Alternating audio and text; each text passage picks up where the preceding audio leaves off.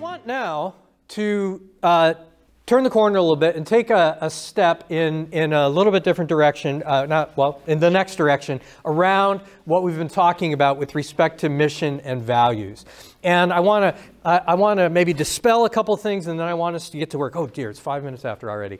Um, and and and, uh, and I want to I want to start with uh, two thoughts, but also an image. And, and, this just struck me as I was as I was walking around today. Uh, there's lots of photos here in the in the room, uh, and this one caught my attention. Uh, a whole group of people, uh, and they're they're looking at the camera. Um, my uh, two of my nieces got married this summer, and so we were at a couple of weddings, and. You had this experience. we had a time where we were trying to take a picture of all my parents' grandchildren, but there was like eight cameras in front of them, right? Uh, because all of us had our phones up because we all have a phone and it's got a camera, so we must take a picture, right? But what does that do to the group of people having their picture taken? They don't know where to look, right? Now, this was taken in who knows, 1986, back when it was amazing that anybody had a camera in that room, right? And so they all knew where to look. And they're all looking at the same camera, and the picture turns out great. Uh, what we're going to be thinking about and talking about in the next few minutes, but also in the next couple of packets, I think this is an interesting image of what's going on in our churches. My question is as a congregation, what camera are you looking at? And are you all looking at the same camera? And how many different cameras can we look at and still end up with a decent picture, if I can put it that way? You understand? When we start to talk about mission and values and what we're doing as an organization, if we have a plethora of possible lenses that we're looking at when the camera of, you know, each of our churches gets snapped, the photo, what does that do to the, the clarity, the focus of the picture, which is our ministry, which is our work that we are doing as, as a congregation? And, and just as our lives are surrounded with all sorts of things we're asked to pay attention to, so standing in front of our congregations at any given moment are a host of people saying, No, look over here, not people, issues, ideas, values. No, look over here. No, look over here. No, this one. Which camera do I look at? So, in, in the activity we're going to do in a few minutes, uh, which is really to get you started on some things you're going to do in the next couple of months, maybe use this as an image of the question of we're going to talk about clarity of mission and values. And if that language sounds businessy or whatever, I'll talk about that in a minute. But maybe use the, the image of all of us looking at the same camera when the picture gets taken as a way to think about clarity of mission and values. When we as a church have clarity of mission and values, we're all looking at the same camera when the picture gets taken, right? Now, I also have a 15 year old daughter who likes to make funny faces, and she's often looking at the right camera, but making the wrong face for the occasion. That's a separate issue, I suppose. But um, she would not appreciate that she just came up in the uh, conversation today. Uh, Zach, please edit that out. Um, okay, I want to I want to transition in, in uh, now to talk about uh, what what John, uh, Dr. Metz, uh, helped us do by having this conversation I believe as part of what he was doing is helping us make present to us what is often absent or obscured. Right? Uh, talking about what we value and what drives what we do as individuals and as a church is something that's like happening all the time, but we're not often looking at it closely. Uh, and in fact, it can co- become a little bit like your breathing. You don't pay attention to your breathing too much, and if you start to pay attention to your breathing, then it feels weird and it gets odd, right? And talking about mission and values can feel that way. But I think talking about mission and values and our why beneath the why helps us for a minute bring to the forefront of our attention, to go back to that language, things that we claim are meaningful to us as an organization. And, and I said at the beginning today that when we mention mission and values, you may kind of, you may pull back from this because some of you have been through other, say, church growth or church vitality uh, activities in which you did a bunch of talk about mission and values and you made a new mission for the church and you put it on the bulletin and the sign and then we never talked about it ever again right? And you're all like, oh, not this again. Some of you have spent time in the business world where there's a lot of talk about mission and values, and you're just like, oh, great, business world at church, thanks. I didn't need that on a Saturday morning, right?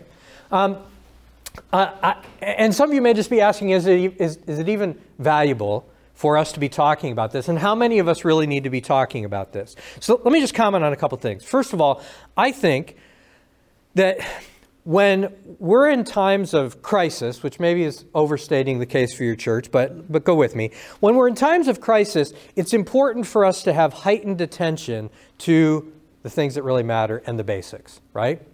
Um, when you are ill, you do suddenly get very attentive to maybe your breathing, maybe your heart rate, maybe your blood pressure, or what, what have you.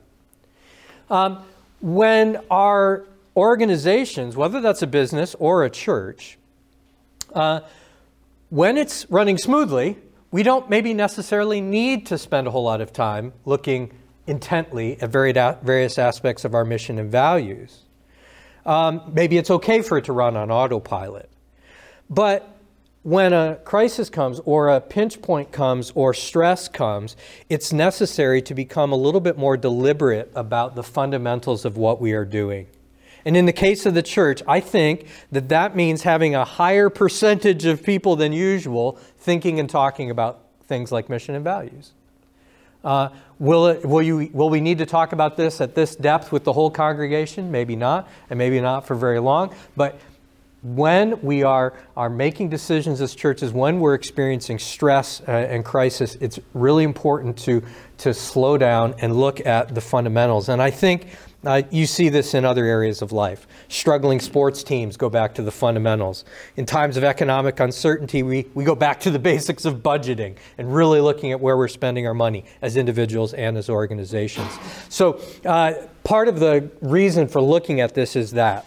Um, but I also want to comment on the feeling that you may have uh, that we're talking about mission and values. Isn't this business sort of speak? Well, every individual and every organization has the reasons why it does things, right? So to talk about missions and values, the business world doesn't have any corner on having a mission. Uh, the church had a mission, or maybe as some people like to say, the mission had a church long before there were corporations that had mission statements, right? Um, what we want you to think about is not so much, we're not going to say anything really original about the issue of mission and values. What we're interested in ultimately is the posture and the tools we use as a church to think and talk about our mission and values. That's the reflective posture we've been working on. So, uh, again, don't expect anything much in the way of novelty in terms of your mission mission and values talk, that's just woven into how we work as humans. But particularly, we want you to lean into the practice of reflection as we talk about mission and values. And in fact, that's really where John was taking us because he asked you to look, to examine your own, if I can say it this way, your own feelings about mission and values for you individually and for your church. To attend to those things using a somewhat reflective posture.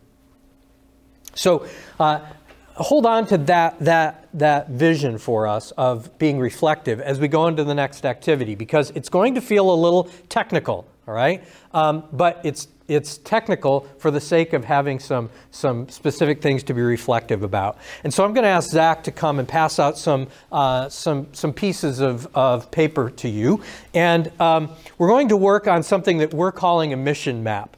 That, all, that, all that slide said was mission map. Um, this uh, is a lengthy paragraph that most of which is on the paper that's in front of you, so you, you don't need to write this down. This paragraph came from the Lilly Endowment uh, as they wrote about their vision for what it is that thriving congregations uh, what characterizes thriving congregations.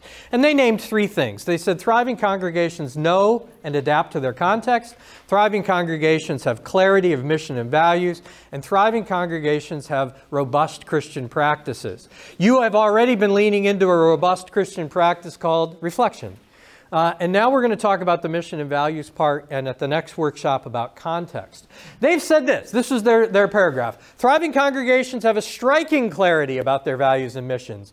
Drawing on their theological and ecclesial traditions, they have developed a strong sense of identity and are able to articulate why they are called to love God and serve those in their congregations. The why beneath the why, perhaps. Neighborhoods, regions, and across the globe. This clarity enables a thriving congregation to identify specific areas of interest and then align its ministries and activities around those priorities. Some of the ministries created by thriving congregations may concentrate on strengthening the inner life of a congregation, while others may focus on reaching out and serving others. Moreover, members of thriving congregations are not merely concerned with the roles and functions of sustaining a church and its programs, not just keeping the church alive, but are focused instead on a vision of abundant life that connects them and their communities, really, to God, one another, and the world. While members are recipients of the congregation's ministry, they are more importantly agents of ministry who serve one another and their communities as they share life together. That paragraph's a mouthful with a lot of stuff, and we, we reflected on this paragraph. We realized that what it does is it, is it names issues of mission and values at a variety of different levels. And what we came up with was a way to kind of map those different levels of how our mission and values manifest themselves in the, the work that we do as churches. And, uh, and I think it's valuable for us to reflect on those different layers. And so, what we've done on the sheet in front of you is we've, we've taken that paragraph and we've laid it out into a graphic that you can see. Right? Again, there's nothing really um, there's nothing really amazing about this. I don't think it, it lays it out in some steps that hopefully will give you a bit of a map. Now it looks kind of like a tree because, uh, because Zach made it that way, and Zach makes everything beautiful in our, in our uh, materials. You know, we talked through this. Um, and I think it has some logic to it that I'm not going to spend a lot of time on today. But what I want us to do in the next few minutes is to work together a little bit with this document. And you're not going to get it completely filled out. Uh, Zach's given you another one that's, that's table sized for you to doodle on and, and make some notes on in a few minutes. But let me just talk through a little bit, and then we'll work on it a little bit, and then we'll, we'll move on to our next step. Uh, down where we might call the roots is the part of the paragraph that has to do with their theological and ecclesial traditions. Uh, we have UCC churches here, we have Lutheran churches here. Some of you come from uh, other traditions that you bring into your experience. Uh, our, uh, what is the why beneath the why for your church? The why beneath the why may very well have roots all the way back in whatever theological and ecclesial tradition you're rooted in, right? Um, now, does everybody in your congregation know all that stuff and remember it? Probably not. But again, in times of challenge, it's more and more important for us to be able to be clear on what are the deep whys that drive us as a congregation. And John was probing some of that. Probing some of that, all right? Um, the, so, the, again, if, if, if, you're a Lutheran church, if you're a, an Episcopal church, if you're a Methodist church, if you're a Baptist church, a Catholic church, right? The, the precise things that, that are those deep whys may overlap, may be different than other congregations. Um, let's look at the second one as well, and then I'll give you a little bit of time to play. The second level up uh, from their paragraph talks about um, them identifying specific areas of interest and then aligning its ministries and activities around those priorities. Now, uh, I'll use our, our, our Lutheran churches here as an example. In theory, the Lutheran churches that are represented here, ELCA Lutheran churches, have a fairly shared bottom layer on this, on this map, right? The theological tradition that they call home uh, is, is fairly shared. But because of their local context, the personality of their pastors and people over the years, because of the particular interests, they have a distinct identity, probably. There's things that they care about as a congregation in a very specific way that are different than what another uh, sister ELCA congregation might. Um, and a congregation that has a clear and strong identity in that sense is often a healthier congregation than one, well, where everybody's looking at a different camera all right? So if, if the bottom layer is our sort of theological tradition we come from, that second layer of, of our mission and values and clarity has to do with uh, sort of our distinct identity as a congregation. So here's what I want you to do. Uh, oh boy, I'll give you a couple minutes to play around, all right? You're going to do more of this in your next few uh, conversations as Thrive teams. But I want you to play around with those bottom two boxes with, with the conversation that John led you in as a guide. You've already, as we say in our office, you've already thrown a lot of values and mission spaghetti against the wall this morning. You've thrown words like tradition and diversity, and, and we know you didn't throw love and forgiveness against the wall, but, but let's imagine that you had. Um, you've already thrown that stuff up there. I want you to think about what would be the pieces that you've already talked about or that you need to talk about that might fit in those bottom two boxes the theological, ecclesial tradition pieces or and the distinctive identity of the churches that are represented here. All right? Take a few minutes to just play around. And again, we have you you have this big one. Feel free to doodle on that one. It's two-sided, so you can you can be wrong on one side and right on the other, or messy on one side and clean on the other, or whatever. But mess around with that just a little bit. What would you put in those bottom two boxes as the whys, the whys behind the why, or the whys of your congregation?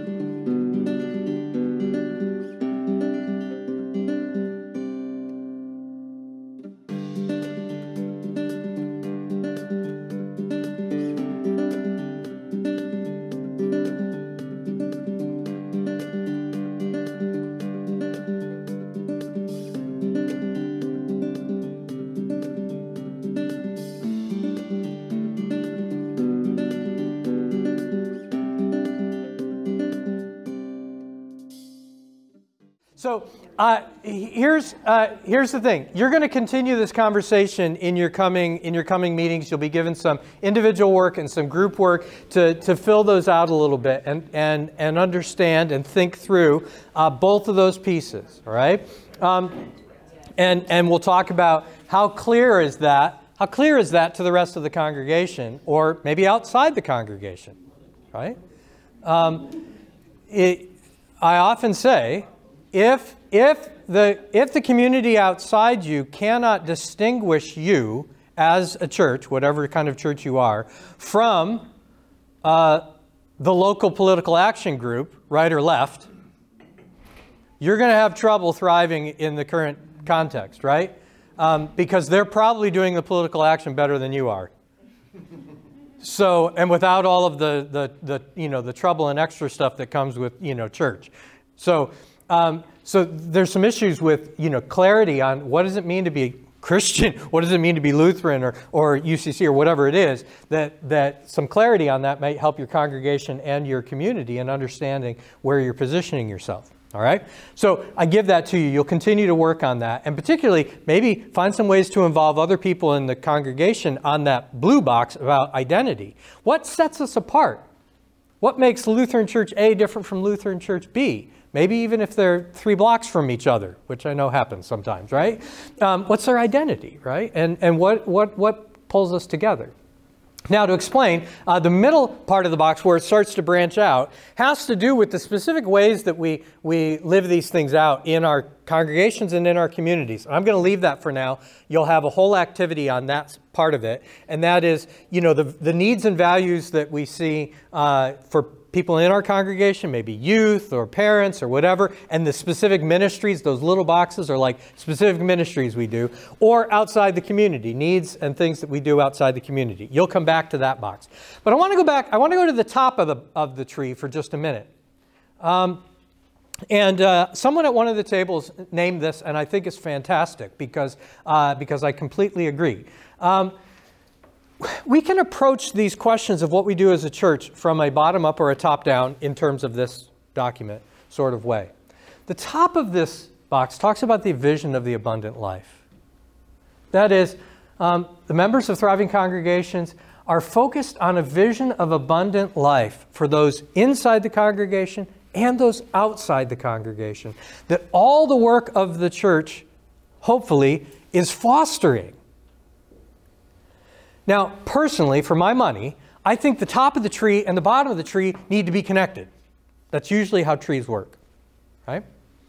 But I believe that we can start fruitful conversations in our congregations either from top down what is an abundant life? And I think in our contemporary, now this is this is theologian pastor now going to, you know, preach for 37 seconds. In our contemporary moment, I think our communities need more help than ever really understanding what makes for an abundant life. And so I appreciate this paragraph that, that, uh, that Lilly put together, and I stand by the way we've built it into this tree. But as congregations and as churches, as Thrive teams, I invite you to, to not necessarily get caught thinking about it strictly from the bottom up. Who are we as Lutherans? And then what is our value? There's, there's value there. But to maybe go back and forth between a top down and a bottom up approach to what we're doing as a church. What vision of abundant life do we have as the church that we are? And how is that how is that being these middle these middle sections which are the specific ministries and activities of your church worship services sunday school and youth groups and, and mission trips and all of that how, how do those things clearly contribute to and foster that vision of abundant life that we have as a congregation so uh, we don't have time for you to spend a lot of time as a group writing things in the top of the tree, okay? You've probably already named some of them in your values, right? You want people to be forgiving. That's part of the abundant life, isn't it? Uh, we want people to be generous. That's a part of, we believe an abundant life is, is a life that is generous. And you want to foster those things in people. So, um, in the months to come, the activities we're going to give you will uh, we'll give you a chance to fill in some of the spots on this tree, but also we want to we want to direct you time and again back to the posture of reflection about it. To ask ourselves, what are we being attentive to at these different layers? Are we being attentive? but also, how are we attending to that? Um, what feelings do I have about the vision of abundant life that my congregation holds to? Uh, is there a shared sense of an abundant life?